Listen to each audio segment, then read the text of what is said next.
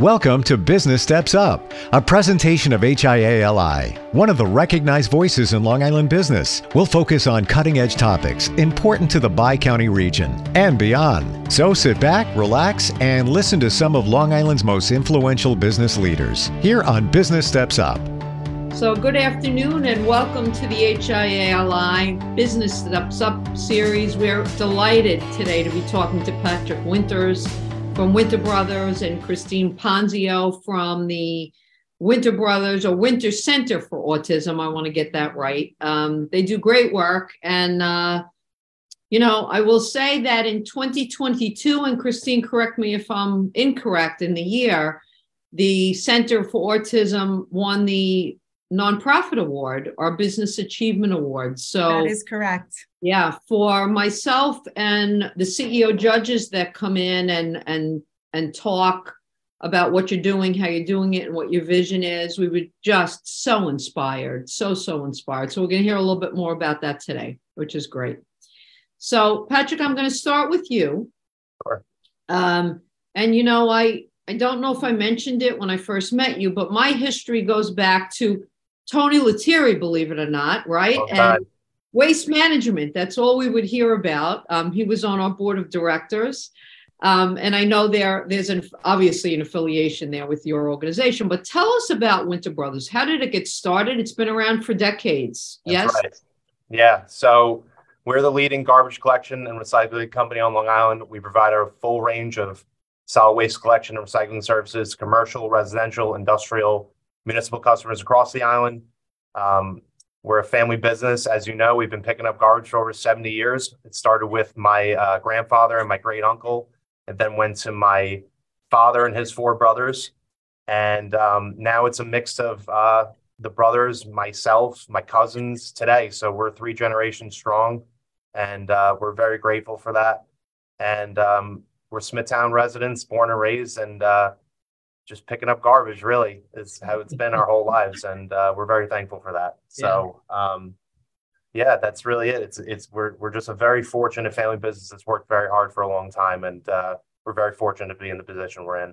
Yeah. So, you know, I find it interesting when you, you say you're just picking up garbage because, yeah. you know, we just had this conversation, you know, off camera about people don't realize what what is all about picking up garbage and disposing of it responsibly and being green and all those things right. that involve. So talked a little bit about the, the um, ending of the Brookhaven landfill. So do you want to touch on that a little bit now? Absolutely, like, yeah. What well, you hit the nail on the head, right? It's not just picking up garbage, right? There's a massive process to that. Disposing of it, disposing of it the right way.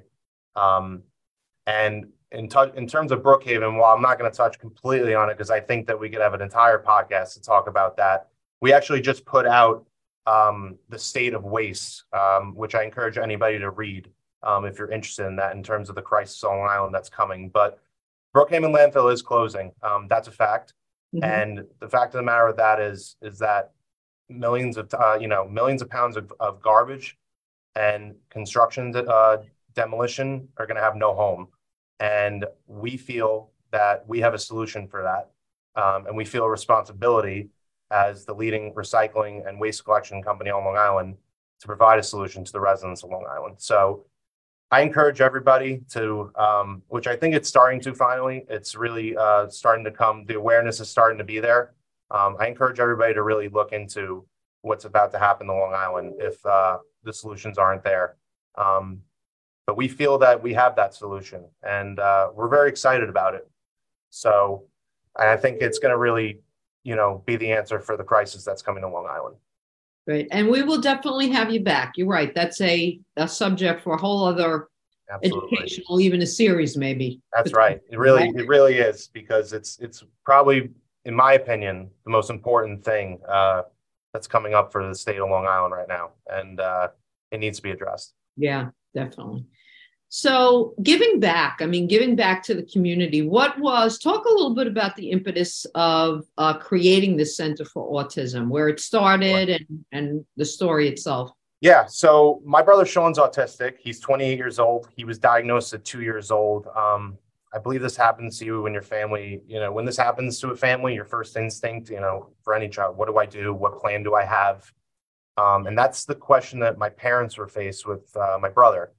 And my brother's grown into a great young man. And through that process, we learned that while there was great um, programs for kids with autism, right, um, once they turn eighteen, there's really not a lot of solutions for them. So my father, who's passed away, being the innovator that he was, he asked himself, what could he do?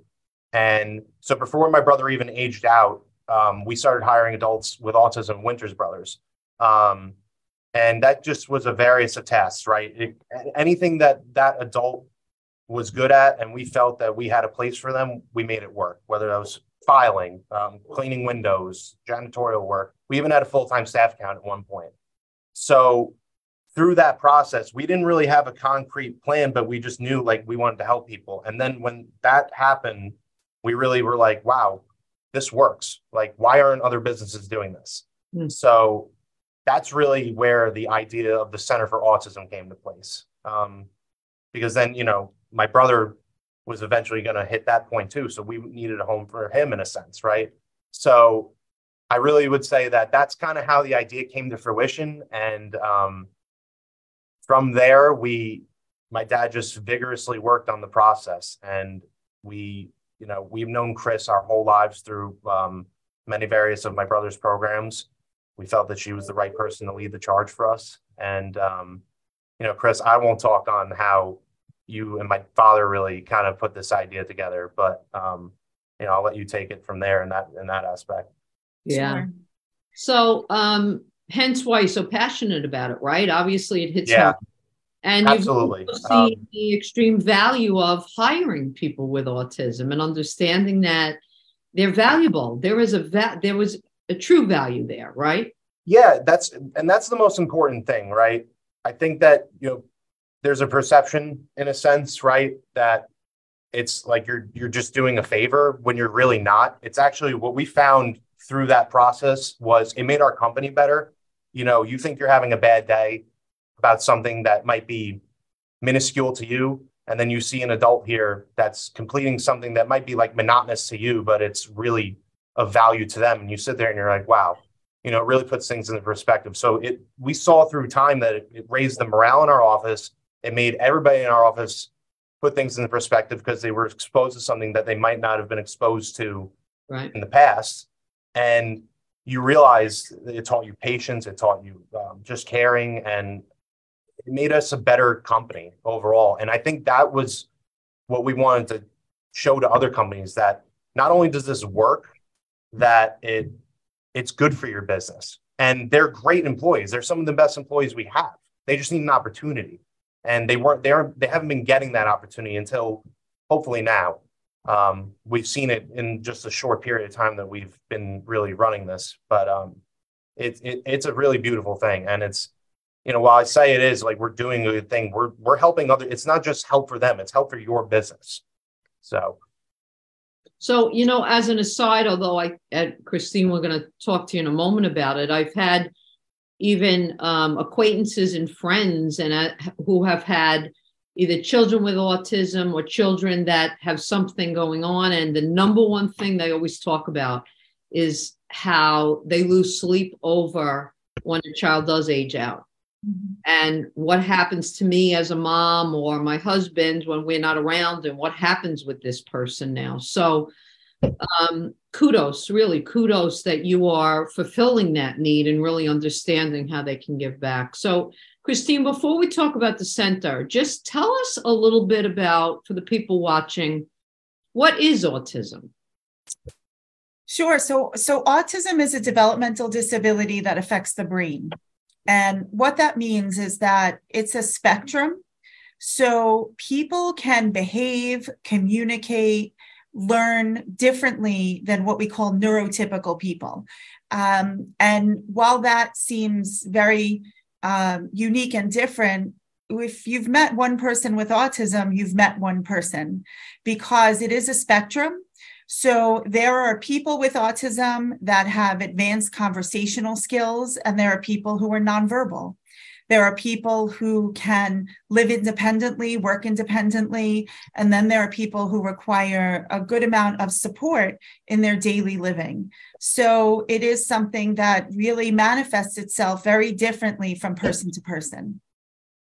And tell us a little bit about, so Patrick um, alluded to, you know, you and Joe knew each other, right, before this all began. I remember meeting you before the center was even open and talking yes. about the passion and possibility of it, which was wonderful. Um, so how did you get involved and what did that look like? So um, I actually met uh, Joe and Michelle uh, when Sean was diagnosed, and Patrick, I think you were about five. Um, Patrick was a peer model in my preschool program back then.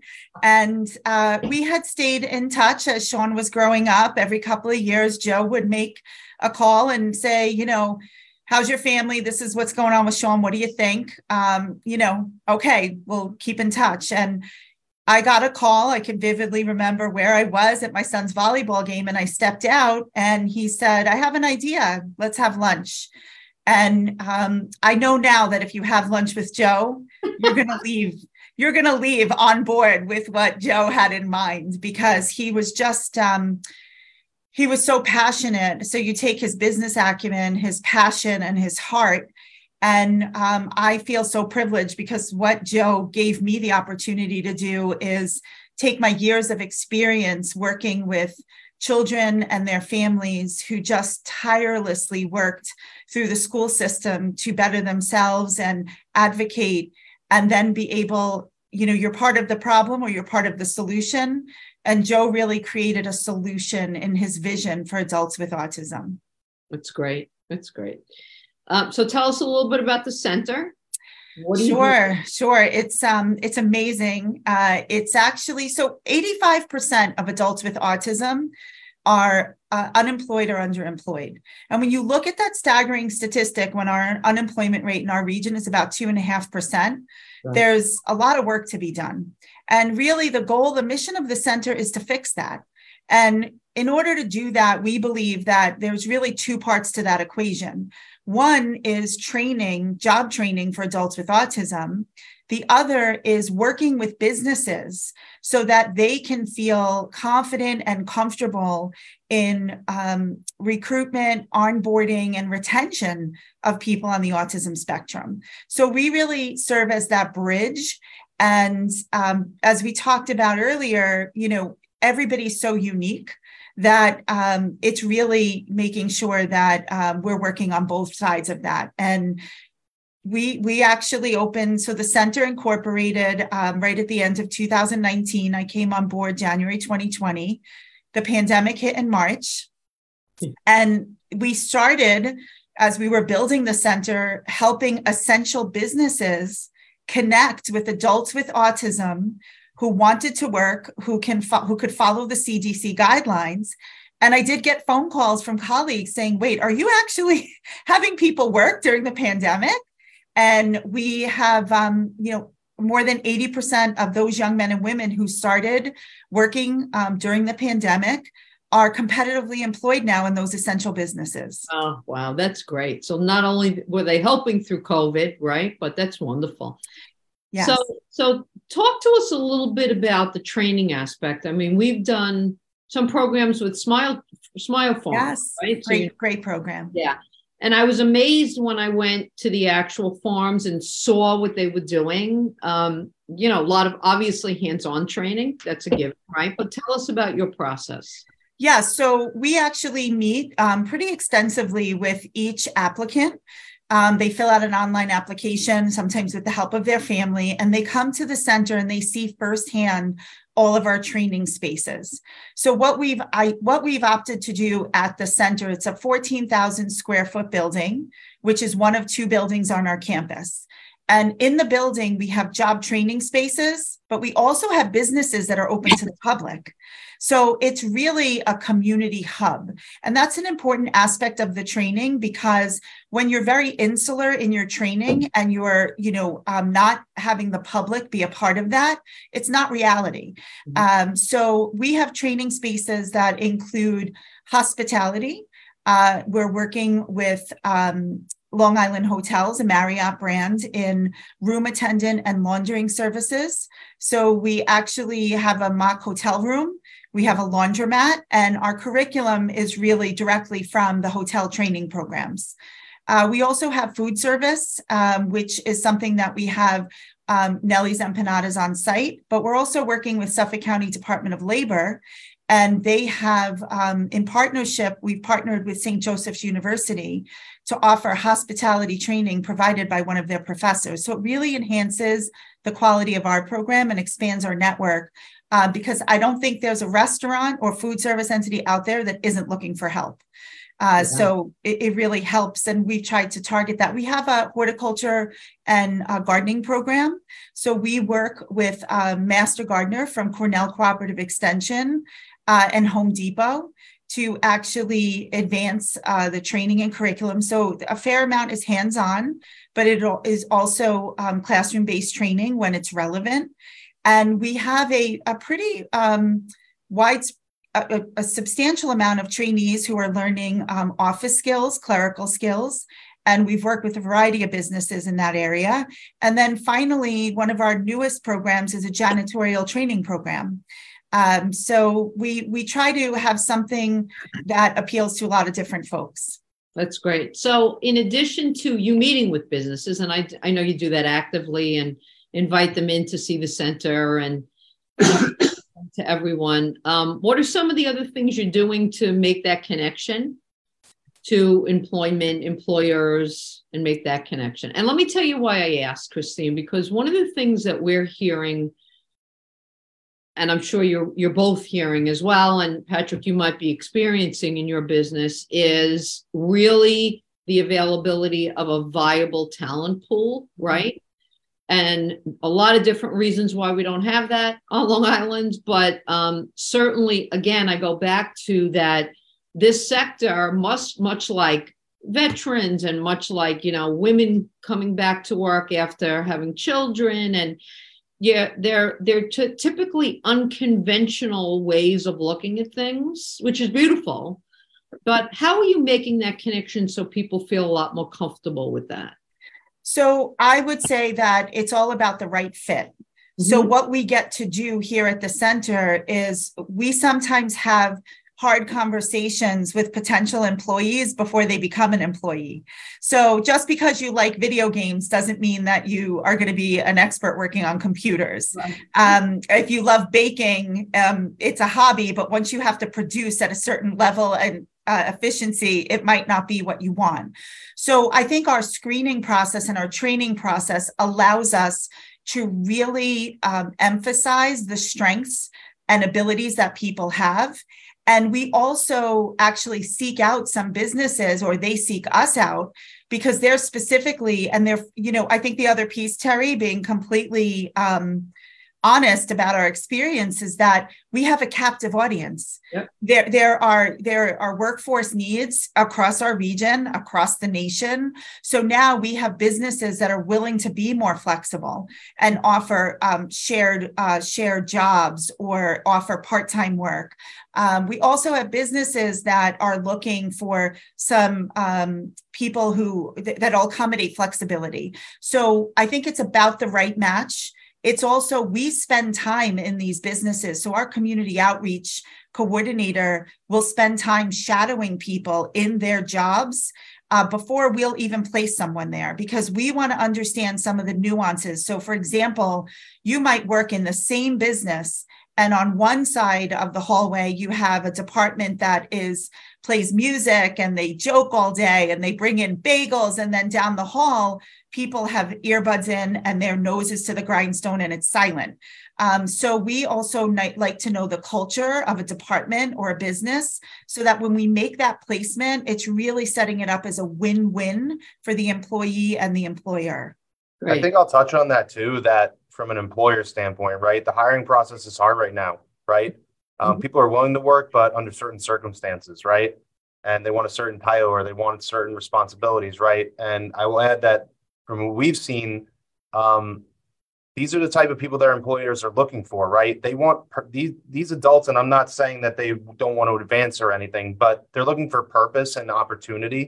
And that's what companies need. They need the, you know, companies are built on their their workers at the bare at the bare level, right? Doing the the common tasks that not everybody think, you know, people, some people even think they're above these days. And um, we found that these adults want purpose and opportunity, and it, it's it's great for the employer in that aspect, right? Um, and by so, the way, it's great for the culture as well. Exactly. Yes. Yeah. There's a, there's a much bigger picture to that. Some people, you know, not everybody necessarily, you know, you're not, and not everybody's looking for a manager, right? Everybody's looking, sometimes people are looking for people to do the, the necessary work that allows the manager to do what they need to do, right? And that's what a lot of these adults we found provide. And that's what makes, that's how businesses are run. And right. That's what makes things go. Right. So, um, you know, it's about the opportunity being provided to them. So talk to us about some success stories. Sure. Yes. So um, I have to talk about um, Sean Winters first and foremost, because, you know, I, I know that that Joe and his wife, Michelle, were inspired by their son. And the irony of all of this is that Sean spends about fifteen minutes a day here at this beautiful center because he's so busy working two jobs. um, so that's the ironic part about it. It's so right? ironic. Yeah. Um, but what uh, what has happened for Sean, you know, employment is great, and employment that gives you that sense of purpose is great. Sean actually um, leaves for work at eight thirty in the morning. He starts his day uh, with some type of uh, workout, yoga, you know, we all should. There's tons of literature that tells us that. Um, he works three days a week doing a recycle route um, with, and, and also gets to see his brothers and his uncles and his, you know, his brother and his cousins and uncles, which is a side benefit. But once he started working and works two days a week as a groomsman at Palamine in Islandia, uh, in a course of a year, uh, he lost over fifty pounds. Um, he has uh, such a great quality of life. He's able to take vacation days and call out and go to some of his favorite places. So um, when I talked about autism being a spectrum, um, you know, I remember Joe saying, you know, we want to help, we want to help the guys that nobody's really helping. You know, there's big businesses that hire the coders and, you know, these really high tech Um, computer whiz kids, but we really want to help everyone. And um, and then we have, um, and I'm going to share this story, Patrick, because it just, I think, speaks to the amazing work that Winters Brothers has done as an employer partner. Um, they were looking during the pandemic for um, a staff accountant. I was going to tell a story about Andrew. Yeah. I didn't want to share his full name, but yeah.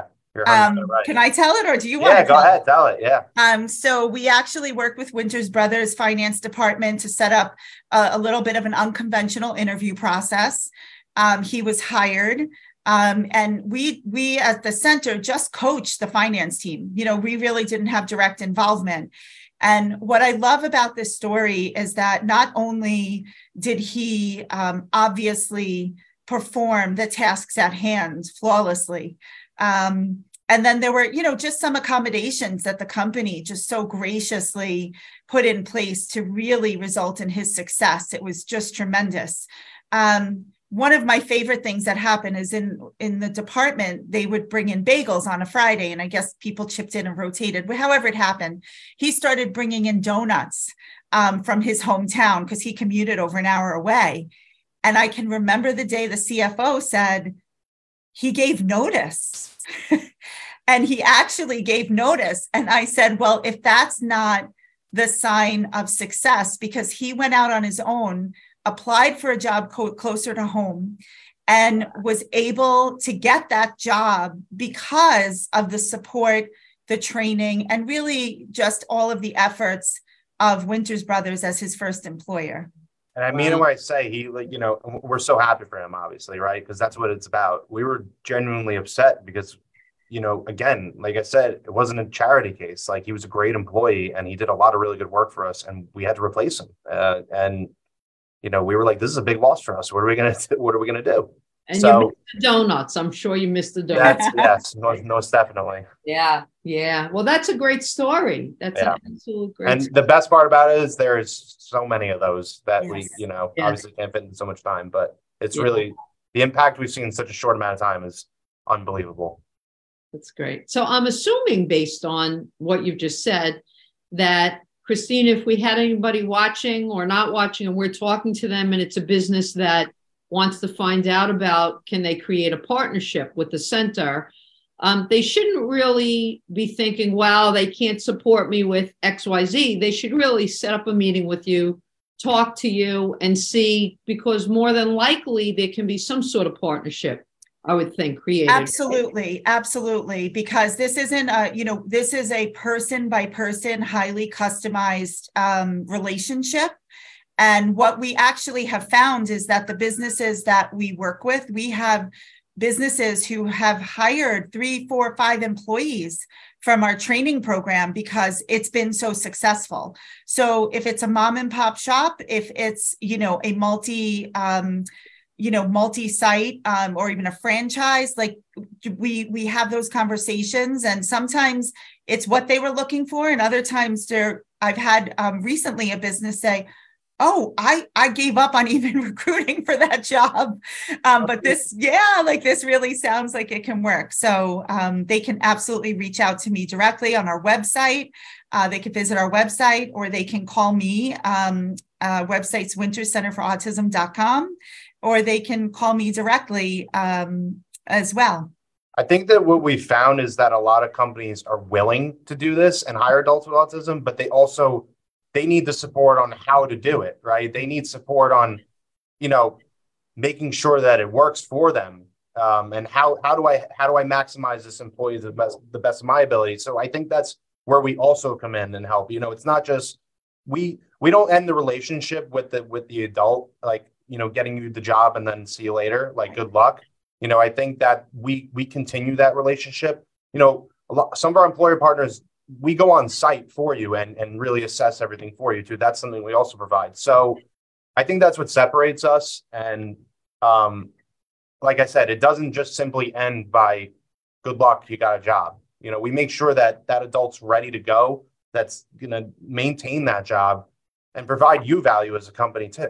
Yeah. So. And by, by the way, what a, what a valuable thing to offer, not only for any company on Long Island, but particularly for small businesses, because one of the things that we find is that they don't often have the opportunity and the bandwidth that a large business also might have, right? So if you can go in and you can look at that culture and you can help in coaching, or you can help in yeah.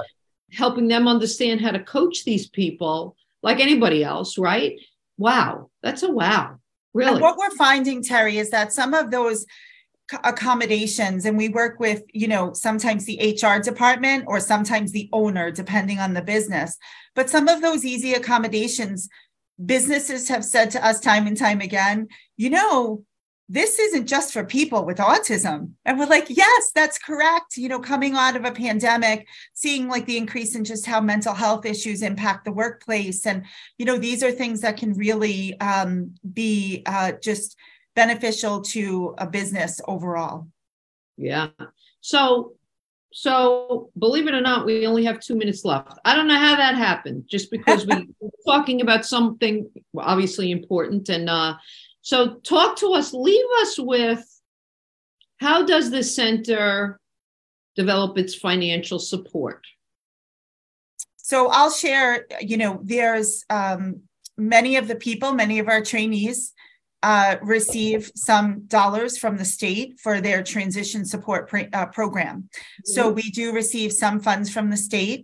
And as you know, you've heard about our industry, uh, there, there, uh, there's not a lot there. Right. So there has to be tremendous efforts in grants, but also fundraising um, and fundraising through events, fund- fundraising through naming and dedication, and just developing a support, a donor base of support. And what, what my favorite part is, is when our supporters come and they see their support in action, mm-hmm. they see the progress, they see the impact. Uh, so, so that's really exciting.